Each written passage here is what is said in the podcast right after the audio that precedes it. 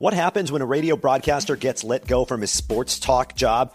Well, he tries to figure out what he wants to do next for a career, and in the meantime, joins the 4 million other podcasts on the internet, and the John Cast is born. Join me each week as I talk to guests I find interesting or entertaining from the world of sports, play by play broadcasting, or whatever else sounds fascinating to me at the moment. The John Cast is what I'm doing until I figure out what I'm doing. Subscribe, download, and I hope you learn something along the way.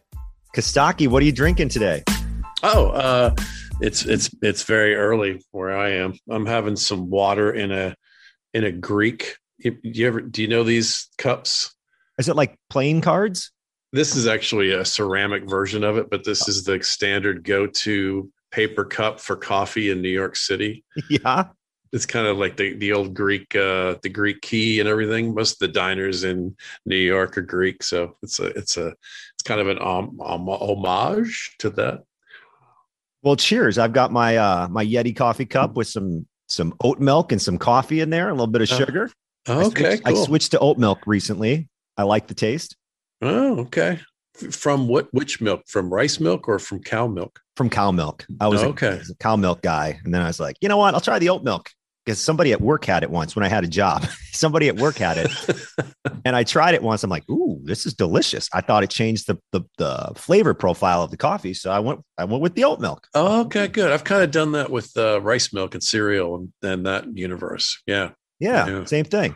Well, my guest today on the John Cast is comedian Kostaki Economopoulos. You hear him on the Bob and Tom show. He's a regular there, and he's just a funny guy. And I said, you know what? I want to talk to a funny guy at some point. Not that any of my other guests aren't uh, funny. I'm not trying to diss anybody else, but you and Finally. I, you and I, we've been able to. Um, you know, you were on the the radio show at times uh, that I was a part of before, and I really enjoyed you having on uh, having you on there because you'd always have your NFL jokes. We'd have you on a Monday, I believe. Yeah, Um, yeah. So what's new with you, Kostaki? What's going on? Ah, we moved. Uh, you know, we had a crazy. Everyone had a crazy pandemic, but we kind of we left LA for a while and kind of floated around the South, visiting uh, uh, the two grandmothers. We got we got a little tiny kid around here, a three year old. So we we took her uh, back to the Southeast, and in the last few months, we're back uh, back out west again. We live in Venice, California, and we're right in the meat of football season. So I'm writing jokes and telling jokes like crazy. I, I launched a comedy football brand called All Pro Lines. So I've been keeping my head down, working on that. Uh, you know, and, Yeah, and tell me- now I'm eking back into telling some jokes live. So you know, life's pretty good. I want to hear some of these uh, standard jokes because there was a major NFL story with Jon Gruden resigning, air quotes, resigning. Um, yeah, that's right. last night when we were recording this, and so I want to get to those those jokes in in just a second. But um, I lost my train of thought. But so you were you moved to California. You're back in California right now. I hear it's crazy during the pandemic in California, like super strict. Is that true? Well, yeah, I think it's all relative, and these things vary from place to place. But yeah, that as I travel around, you know, when I leave California, I look around and I go, "Oh, they they don't seem to care as much about masks and stuff in this part of the world as they do back where I live." Um, so yeah, I mean, obviously, those kind of things are very regional. They, you know, yeah, relatively speaking, we're strict here. How has that affected what I mean? How often were you going on on tour around the country? I'm sure is pretty regular. And how is that? How has that world changed for you now? funny enough, I just did my taxes for 2020 this week. We, you know, the the deadline when you when you kick them down the road was this week. So uh, it was a weird year. I managed to make some money in radio and from royalties, but I only I only did stand up about two and a half months in 2020. Hmm. So it was a crazy year. I mean, to to have all that time away from stand up. I really missed it, man. I really I missed the process and the writing and the trying and the segues and the shaking the hands and the I mean even the rhythms of the road I missed. I missed getting a rental car and driving for 4 hours and just kind of listening to sports radio and thinking about the show and the hotel and the you know so it's been really fun kind of I we we really went away from the world for a year or so. So now I'm kind of back and it's it's nice to be back. I miss it all. the process. How, how what is the process like for you? Like i don't know anything about comedy. Like when you sit down and you're starting to write a joke uh, is it just something that comes to your head? Do you write a topic down? How do you how do you even do that? Well everybody does it differently. I'm i'm more i'm kind of i'm more from the writer side of the spectrum you know some guys are messing around on stage and kind of landing on things i'm hmm. i'm i'm more of a word guy and you know i sit down and work and uh yeah i mean it varies wildly but this year I did something which I've never done before. I I sort of backed into it and then I committed. I retired all the jokes from the before times and my act is totally new.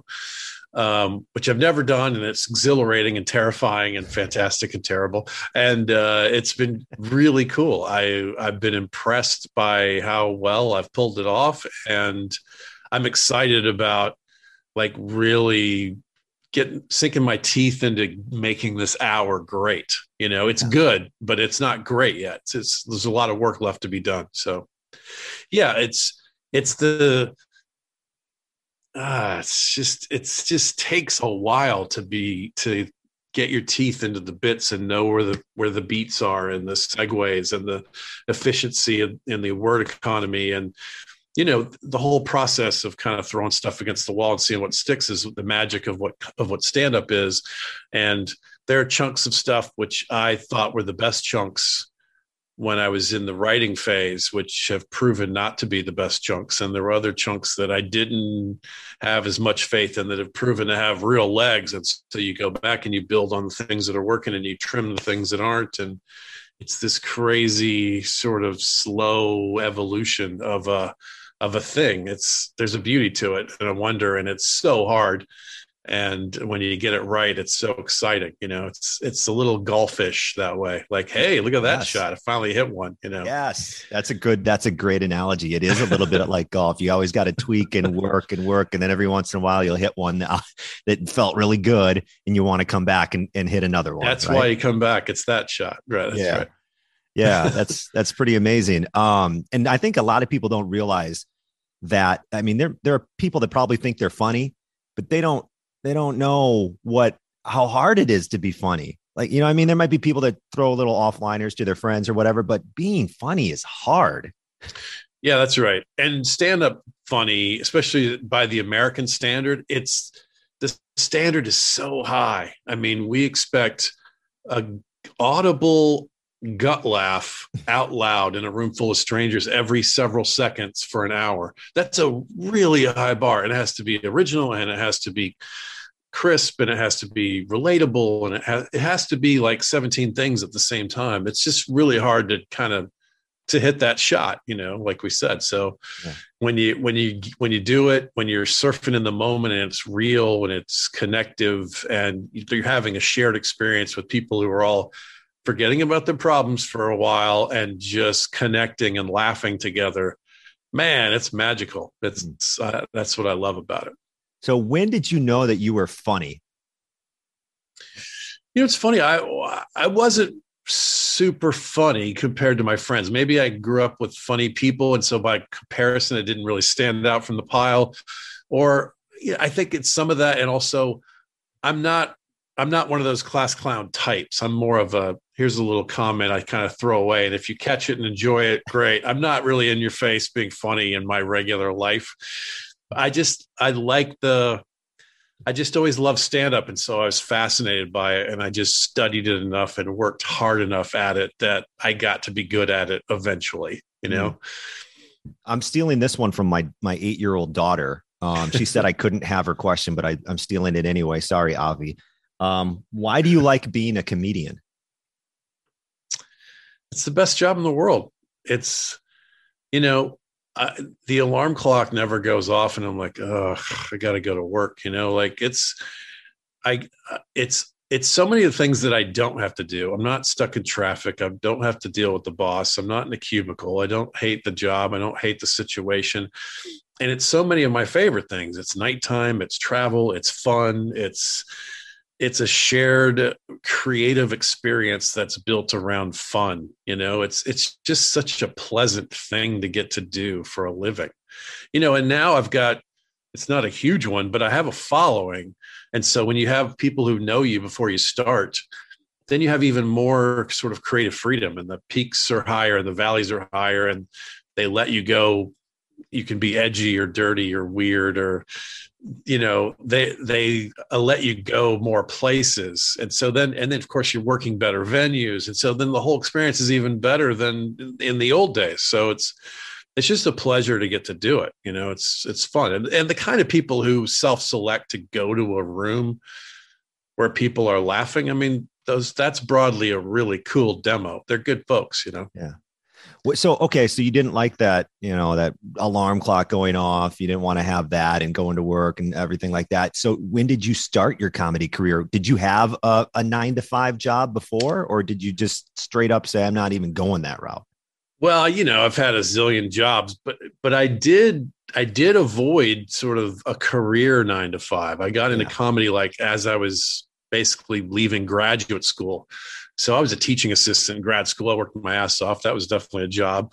I was teaching American government to, you know, uh, grading papers and everything. And of course, I, as a younger person, I had all the, you know, I, I, I laid sod. Boy, the, there's no, nothing will get you focused on getting better grades than laying sod for three or four days. You're like, well, I can't do this for a living. This is real work. Yes. Um, I, I did construction. I worked at Blimpie. I, uh, I, worked at Cracker Barrel. I mean, I've had plenty of jobs, and I, I attempt a lot here and there when I was kind of getting into stand up. So I've had a taste of the regular regular world. But I did. I was lucky enough, and I worked hard enough that I kind of I had to turn down a few gigs when I was in graduate school to write papers and work on my thesis. So I, I I did make a pretty quick transition. I had about a six eight month period from finishing grad school to being a full time comic. You know. Wow. Uh, yeah. Yeah. by the uh, way, you know, full time is you know I wasn't making a lot of money. I was just out there a lot. You know what I mean? Uh, you, you mentioned laying sod, and you're like, oh boy, this is not. I had a job in college uh, where I had to wake up at like five in the morning, and it was summers, oh. by the way, and it was at a lumber company where you moved like pieces of lumber onto like some pallet all day oh, long. Yeah. That's all you did. And I had to oh, wear yeah. those shoes with the steel toes.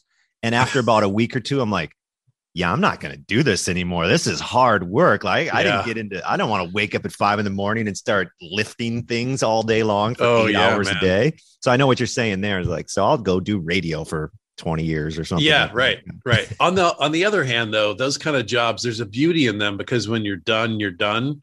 Yes. Like when yes. you clock out, it's over and you don't have to think about it or do work on anything quietly. This sort of pressure to keep working at it. You like you're when you drive off that lot and the pallet is gone in your rearview mirror, there's no pallet anymore. like it's over.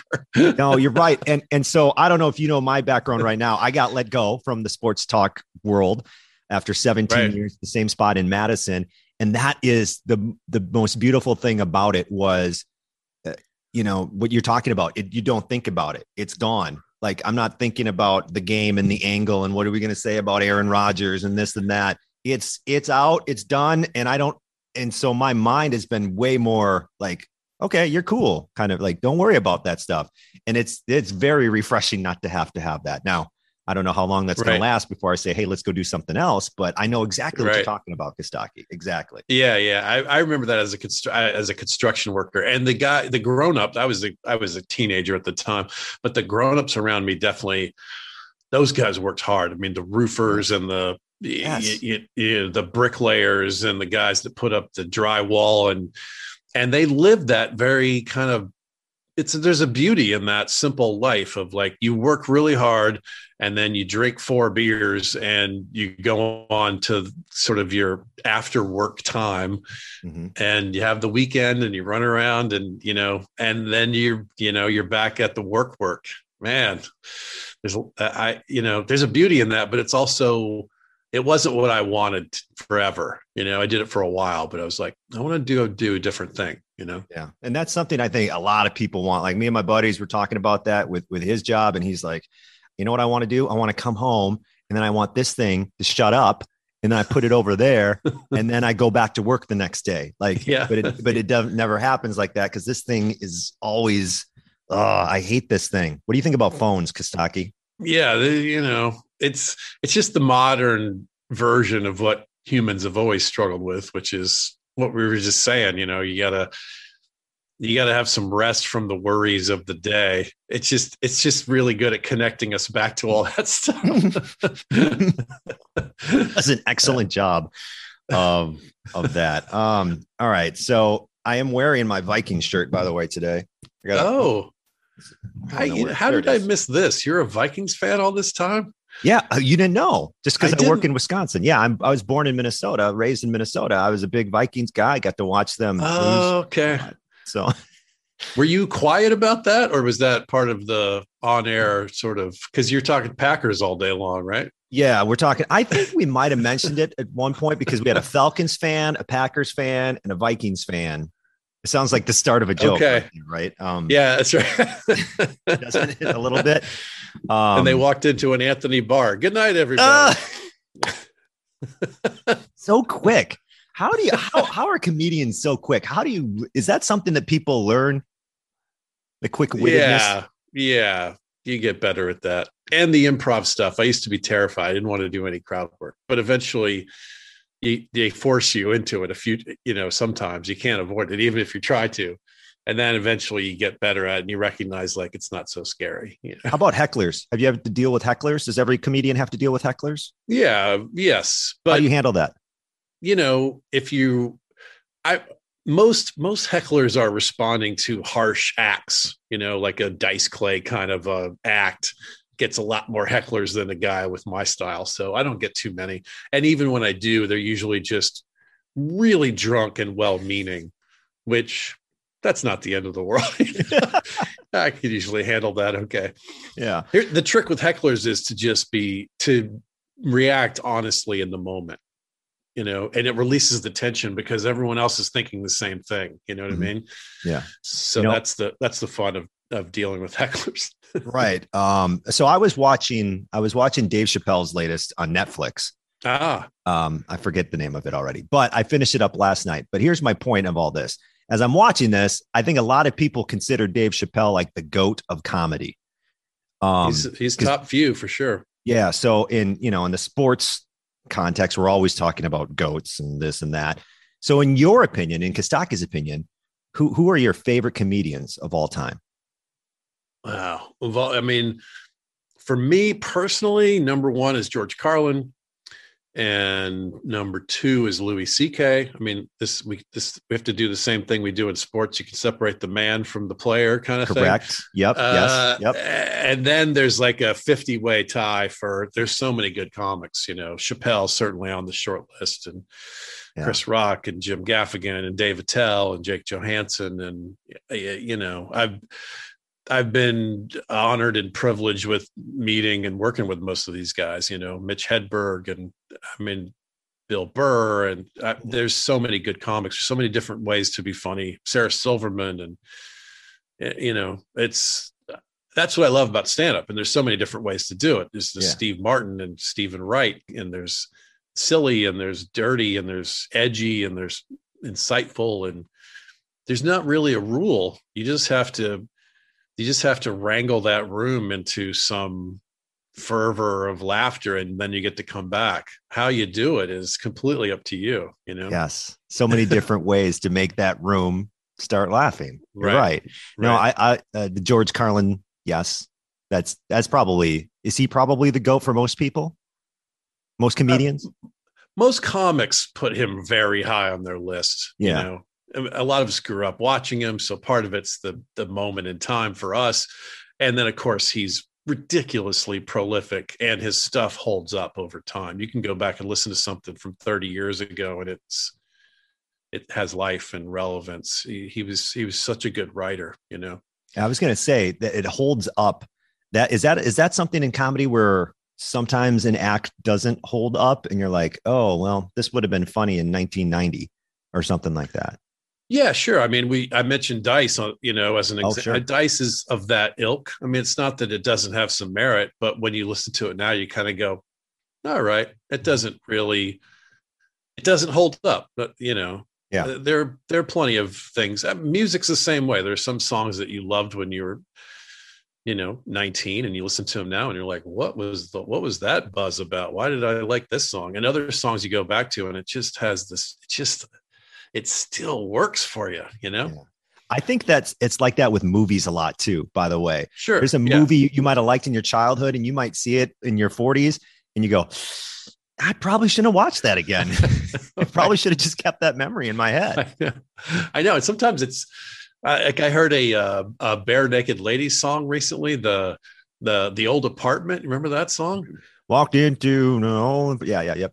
It was a revelation how great that song still is. Mm. I just I, that song holds up. So there's an example of one I didn't. I would have never even went to go find again on purpose, and it just like yes. grabbed me by the neck and was like, "I'm a good song. Remember me?" I'm like, yes, yeah. sir when I'm listening to songs now, Kostaki, I start thinking, especially with hip hop songs from the 90s, because that's what I listen to a lot. And there's a lot of violence in those lyrics. And I start thinking oh, to myself, yeah. like, are, these guys going to be performing in their 60s and 70s singing about the like singing their hits? Is that going to be weird? Have you ever thought about rappers? Like, I imagine Dre and Snoop getting on the stage at the Emmys in their 70s and 80s if they're lucky enough to be that old. And it's, is it going to be, I think it might be weird. I don't know.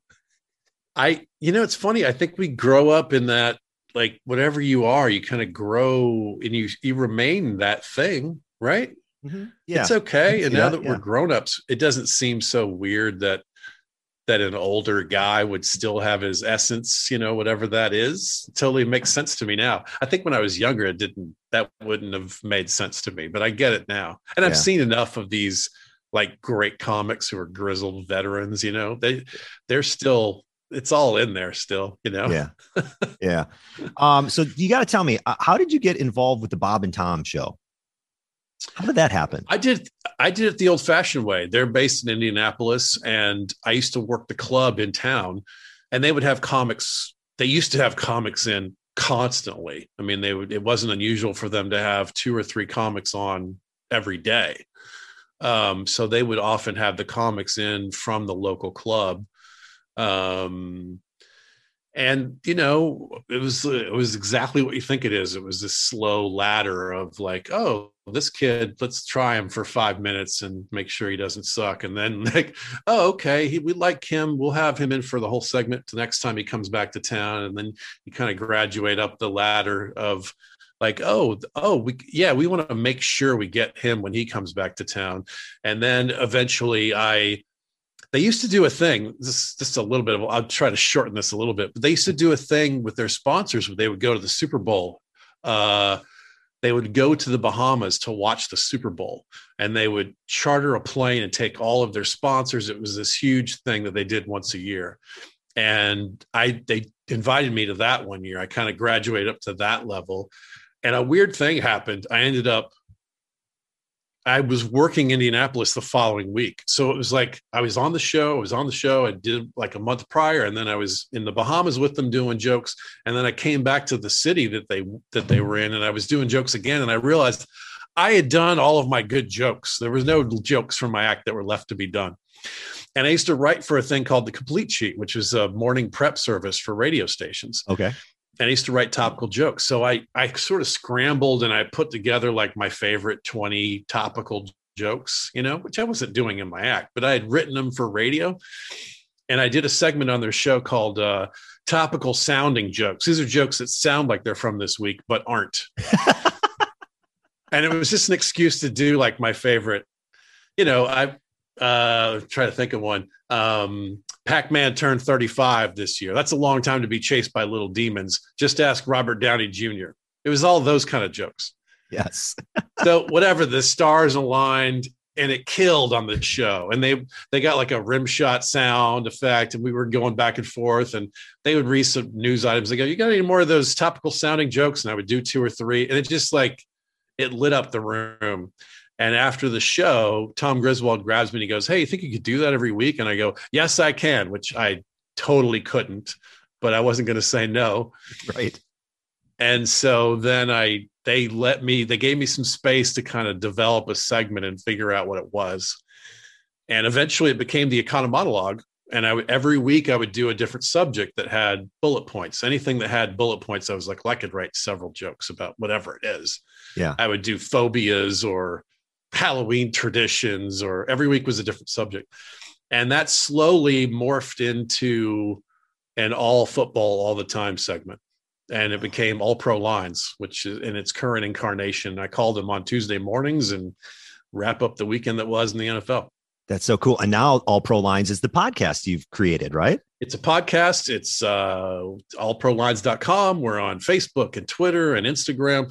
Uh, my plea to your listeners would be just follow us on whatever your favorite social media platform is. And the in between some political news and some bad news and a picture of your aunt's food, there'll be a football joke and it'll just be fun. So just come join us in that in that regard and uh, eventually graduate to the podcast. And and you can and you can write jokes too. We'll do fill in the blank jokes sometimes on the oh. uh, social media platforms. Ooh. and people love it. They jump in and uh, you know they write jokes about whatever. It's it's been fun. I like that. I saw that you went to super bowl 50 how come you're not at every super bowl kostaki? You're an nfl joke guy. I you know i've been to probably seven of the last 10 Oh, okay. I, I, generally go and run around and do Radio Row, and that's awesome. You know, this year, I'm this year it's in town, so I'm definitely going to work on getting the credentials, and it'll be easy to do this year. And it's, and I'm looking forward to seeing that stadium. I keep hearing great things about it. Yeah, and uh, Mercedes Benz Stadium. No, right? uh, oh, LA, SoFi. Oh, I'm sorry. Yeah, yes, right. You're in, you're in California now. Yeah, that's yeah. Right. SoFi yeah. is a pretty, you know, a shortish drive from here. Yeah, that's not bad. All right. So on your um on your website, it says you've written, I think it's on your website. Maybe I took it off Wikipedia. I'm not sure. You've written jokes for Bette Midler, Jay Leno, MTV, and BET. Yeah. Yeah. I got a job writing for BET. That was that was a grand adventure. That's the only time in my life I've ever been a clear minority in a situation that was day after day after day. Like you go to a concert or something, you look around, you're like, these, these people don't look like me. Yeah. Uh, but to be in a work environment where I was one of the only white people was really fascinating. was, that was cool. yeah. And then do you, how many jokes did you write for Jay Leno? Do you remember what you wrote? Was it political? Probably political. Um, topical. So, topical. you know, okay. those kind of shows, they definitely, when there's an election, they'll do jokes about the, the era I was doing. It was Ross Perot and, hmm. you know, the first, you know, George W. It's been a while. Uh, but most of the jokes on those kind of shows are Britney Spears did this, and it's yeah. it's that kind of pop culture news. Yeah, I, I, I used to I was a faxer is what they called it, even though we were emailing at the time. In the old days, you would fax the jokes, so oh. they they still called us faxers and uh, I would sit and write 15 jokes during the day. And I would be in Nebraska telling jokes to 14 people, you know. Yeah. And I would send jokes to Jay Leno, and he would occasionally do one to four million, and it was very exciting, you know. That's a big uh, difference. Yeah. Yeah, I mean, it wasn't that, that probably gave you confidence. Like, hey, my jokes work. You just got to. I can hang. I can hang with these big boys. Yeah, yeah, yeah it's cool. Yeah. yeah. Do you miss? Um, did you ever do Trump jokes in your? A little bit. In the old days, I was I was pretty political because I had gotten a degree, a master's degree in political science, and I was going to be an American government teacher. And I was fascinated. I worked on the Dukakis campaign. I was fascinated with politics, and and slowly over time, I got a little bit less interested and didn't have as much passion for it. And I was more interested in writing about me and what's happening with me and my wife and my kid, and um, and then it got so divisive, just like I don't think I've said Trump on stage in three or four years. Like I, I was afraid I to even, say the word Trump on the podcast. I'm not right. I know it's just yeah. it's crazy how divisive. Uh, I mean, there's just a sea of feelings that come up on both sides. So I just feel like it's on all the late night shows. It's on every social media platform. In the old days when I was doing political jokes, that was part of the joy of it. It was like I was the only one doing it in the places where I was. So it was kind of interesting and different. And now politics is so everywhere I'm like, I just don't even touch it anymore. I, am doing football jokes and jokes about my kid, and those are so much more fun to me. Yeah. And you're you're not losing half the crowd when you begin, you know. right. You say one thing, and yeah, half of them are uncomfortable or. Well, the other choice you could do is sort of the Jay Leno model, which is hey, hey and kind of hit both sides a tiny bit. Okay. But that's just so vanilla. Like I don't find that interesting. And, yeah. and if you do the more gritty, like this is how I really feel about the world, you know, 40% of them are mad. yeah. So you stick to the NFL stuff, which is which is funny in itself. And I bet you okay, so I was on Twitter last night and I saw Schefter or somebody talk about uh Gruden resigning. Oh, yeah. And I'm like, oh, Gruden resigned. I, I retweeted it. Like 30 minutes later, I got back on Twitter because it's addicting. And I was scrolling through and I was like, oh, this is why he's resigning. And, I, and then I thought, Oh man, I'm talking to NFL joke writer Kostaki Economopoulos tomorrow. He is going to have some Jon Gruden jokes, won't he? Yeah, I don't yeah. have a choice. I have to have Jon. Yeah. Gruden so were you up thinking of Jon Gruden jokes last I, night? I was. I mean, normally an overtime uh, NFL Monday night game is a big story, but not this week. The, the story was it broke during the game. They talked about it in the game, but that's the story. I guess that next Caliendo impression of Gruden is going to be a doozy. I don't know. I was thinking of Caliendo.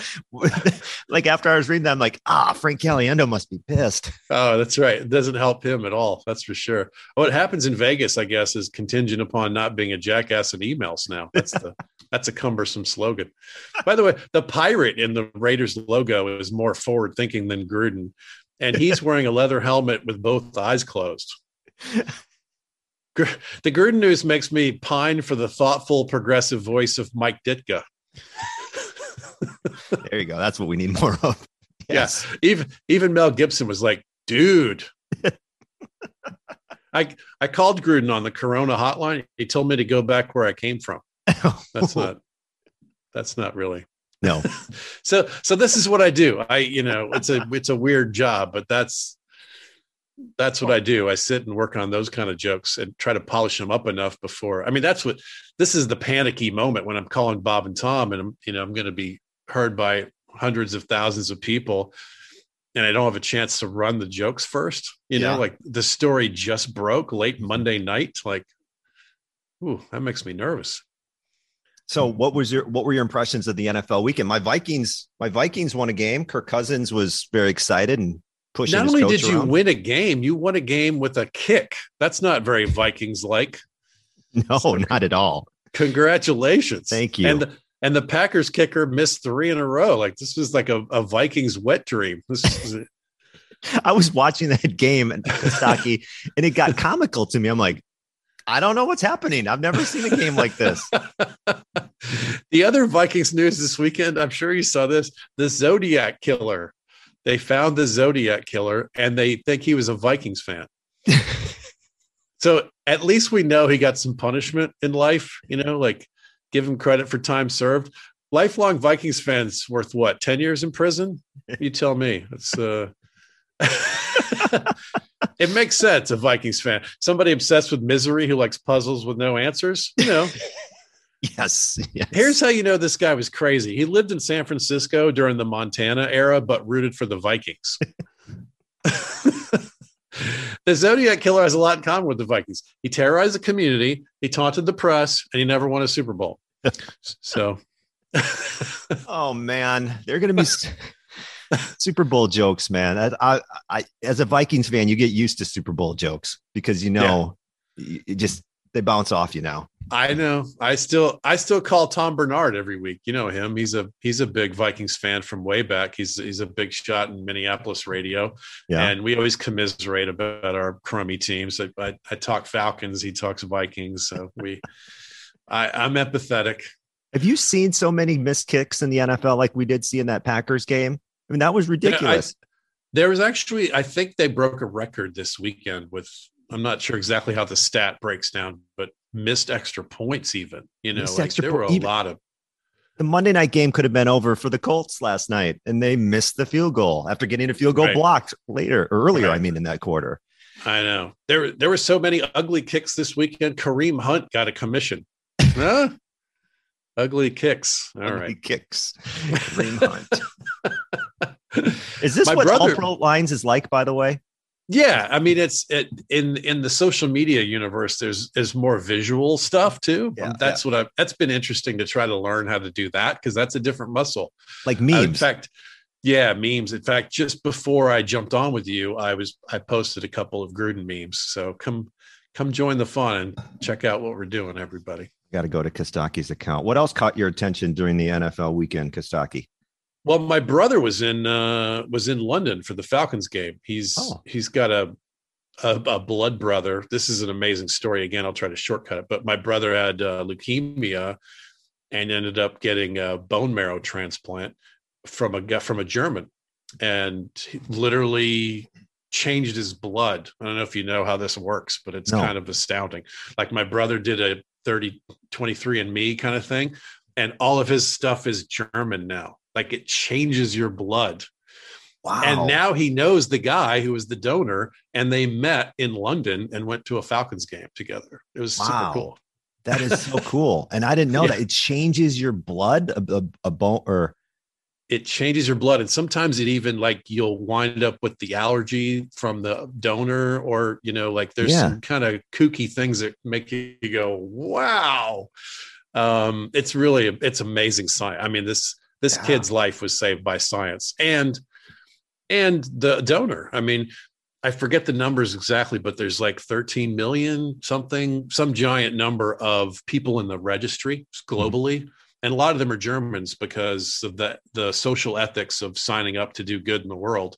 Uh-huh. And uh, Andreas, my brother, matched two people out of the millions. It's really hard to find a good match for a for a for a donor. Yeah. And so this kid Jurgen who is like a German version of my brother. He's got two kids and loves soccer and middle class. It's kind of weird how similar their lives are, but just in different worlds. Yeah. Um, he went and and donated, and you know, it's kind of inconvenient for the donor, and he saved my brother's life. It's a great story. Yeah, that's amazing. That that is amazing. I wonder. I wonder how many people. You said Germany is one of the the countries that that kind of sign up the most people. I wonder where the USA ranks with trying to help others. You know, I don't know the answer. I should I should do a better job. I think they my I don't want to I don't want to say it wrong because I might be wrong. I, I I might it might be true that they actually mandated it for a while. Oh, there's some there's some very strong ethic to do this sort of thing in Germany that we don't we don't have here. Hmm. So that's cool. Yeah. So my brother's German now.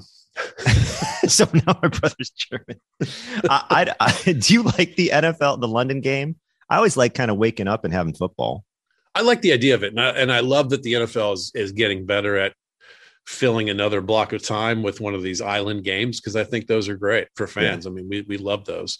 Um, but the games that we give England are the Halloween equivalent of giving out toothbrushes. It's poor it England, COVID, Brexit, now Falcons, Jets. Like that's what we're giving them.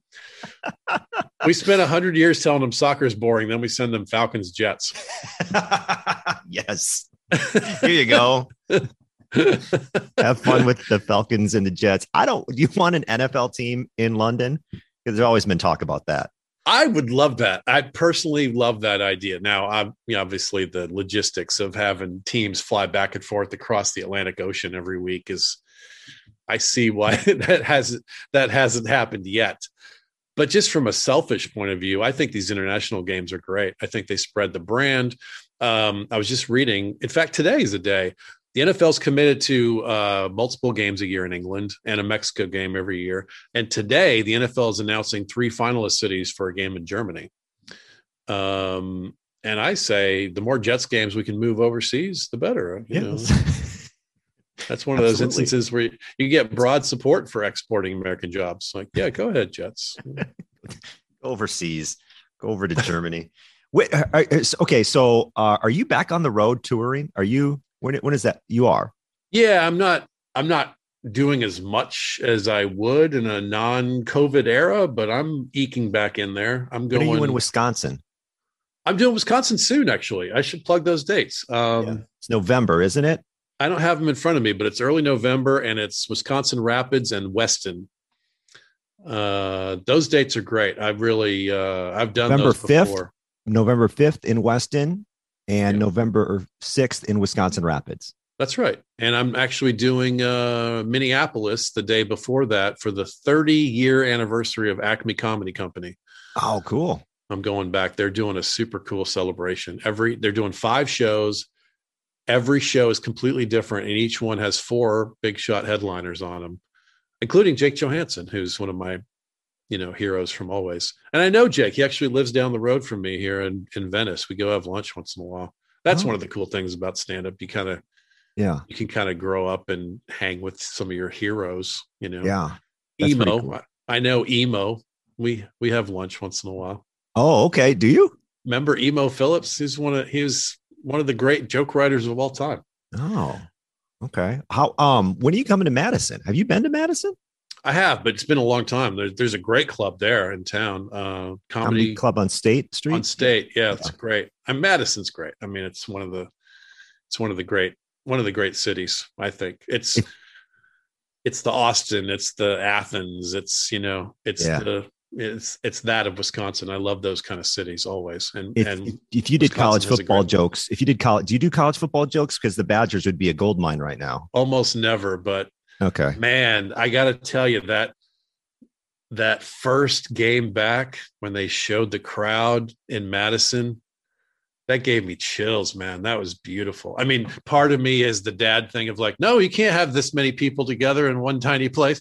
But the other part of me was like, yes, these kids are back to enjoying their lives. It was so cool. The first jump around after To jump around, man. I watched that video probably 20 times. And the other one I loved was the Blacksburg one. The uh, Virginia Tech Hokies do Mhm. Enter Sandman. You yeah. see all these kids bouncing up and oh man, it was cool to see. I'm getting chills thinking about it right now. I know, right? It's Yeah. just after a year and a half of hiding from each other, I totally understand this sort of the explosion of of joy and humanity, especially amongst the youth who, you know, when you're 21, it's got to be hard to just hide from the world for a long time, you know. Oh, I, yeah, and I don't know how many actually did. right, You know what I that's mean? right. like I'm sure some of them did, but others were like, "Yeah, I'll stay home, whatever." Yeah, yeah, right. Uh, but why doesn't the NFL have any cool? I mean, I guess they do probably have some cool traditions, but it seems like college football has.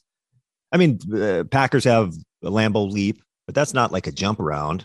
Does the NFL have cool traditions like college football? I can't think of any off the top I of my head. I can't think of one like that. That's sort of the you know that give you the chills of the of the music and people like you know The- there's some cool traditions the the 12th man and the yeah the Lambeau leap there's a bunch of that kind of thing you know Mm-hmm. the Vikings Uh, blow that big horn before every game. I forgot Yeah. the name of it. yeah right and the the bucks have the the the pirate ship has the cannons fire when there's a touchdown there's Yeah. a bunch of those kind of things Th- th- those are all cool you know that, that that's part of the the scene By the way, Brady is. I, I never. I think a lot of people are sick of Tom Brady, and have been for a long time, including myself. me too but it got to a point for me when when they won the Super Bowl, I was rooting for him. I'm like, screw it. If I'm going to be able to watch the greatest quarterback who's ever played in the National Football League, pile it on, get seven, get eight, get nine, get 10, push all the records past anything anyone has ever thought is possible. Play till you're 60. Like, let's just Yeah. let's enjoy this thing. I'm I'm at that point with Brady, and I'm like, good, go get it, go win. Well, because he didn't move to your division like he did for us down here, and uh, Yeah, yeah, I hear you. And, he, and he's and he got more likable. I think he's more playful now than he used to be, and he's separated from Belichick, and and he's got this extra bounce in his step, and he's genuinely funny on Instagram, and I just I'm done with it. I want it to be over. Like uh, no, I want somebody else to win. I, I have I've always been kind of an underdog guy anyway. So the guy who keeps winning is like, all right, it's, it's, uh, stop it already. Yeah. I guess I was kind of that way with LeBron. I'm like, thank God LeBron's out. He's not going to be competing for a championship. Like, good. Somebody else. And by the way, the Bucks won the championship. That was amazing. I don't know if you watched any of that. Giannis was like, I don't even know how to explain what Giannis did. He scored 50 points in a closeout game. I've never seen that. That was amazing. Yeah. I'm not a basketball guy, but I did watch a little bit of that, and I was and his interviews are fascinating to me because his accent he sounds like some of my Greek cousins, Yeah. and it does it doesn't land that it comes out of that body and face. You know, this giant black dude with a Greek accent. It's such a funny combination of things. You know, I was I- I was thinking because your your full name, you're Kostaki, but your your name is what is your first name? It's Konstantinos, and then I Konstantinos. got two middle names. So I've got Konstantinos Christos Vasilis Economopoulos is my birth name, my given name. Imagine having to learn that as a kid, like writing that Oh, yeah. down. Was that tough? Oh yeah, and they actually the, this is true story. Georgia Public Schools uh, uh, at the beginning of first grade, they tape your name on your desk. And I went home to show my parents later that week, and they taught me wrong. They, they put the U in the wrong place in Economopoulos. Uh, also, true story New York City public schools, 40 years later, I go in uh, for my kid's first day of uh, first grade, and her name was taped on her desk and it was spelled wrong. I'm like, we're not doing this again. We're, we're breaking this tradition right here. who, who, has the longer name, Giannis Antetokounmpo or Kostaki Kaman? I was going to count the letters. I should have done that. Oh yeah. Well, he's you know it's funny. He's called the Greek Freak, and he's got a crazy long name, but that is not a Greek name. That's a Nigerian name, I believe. Right. It's it's but it's been Greekified. Yeah, because, that's right. That's right. Because the original name was like A or Adetokounmpo was A D something something and now it's Antetokounmpo, right? And they and they gave all the kids Greek first names, so it's that they have the they have the funniest sort of like background. It's uh it's a it's the strangest combination. Yeah. All right, Kostaki. I think uh, I should remind people that you are once again in the state of Wisconsin. If you're listening to this in Wisconsin, Weston on November 5th, Wisconsin Rapids on the 6th. But you can check out Kostaki.com uh, Kostaki Economopoulos for all the tour dates because Kostaki's back on the road. Did you ever do any Zoom stuff like Zoom comedy? When a little bit, I had, how, I did that work out? I did a couple corporates, and I, I had a couple of like tent pole moments in the in the year where I was doing a big nowhere comedy club. You know, that's the big Zoom one. Oh, okay. Uh, and, and it helped me write and stay focused and yeah. get ready and have like a deadline, and it was really good for me. I, I did a few, and they were you know they're not a great it's not it's not great for stand up but it was good enough that it helped me do the writing so that when the world reopened i was ready you know yeah I, right. I used them to do homework yes you were doing homework during the pandemic yeah that's right all right kostaki well I, I love your stuff i love your nfl jokes um I have a CD of yours that you provided to our radio station a few years ago, and I'll I'll pop that in every once in a while. And I think I think it's hilarious. Oh, I thanks, man. That's nice. Really, really funny. And uh, you can check out Kostaki, Kostaki.com.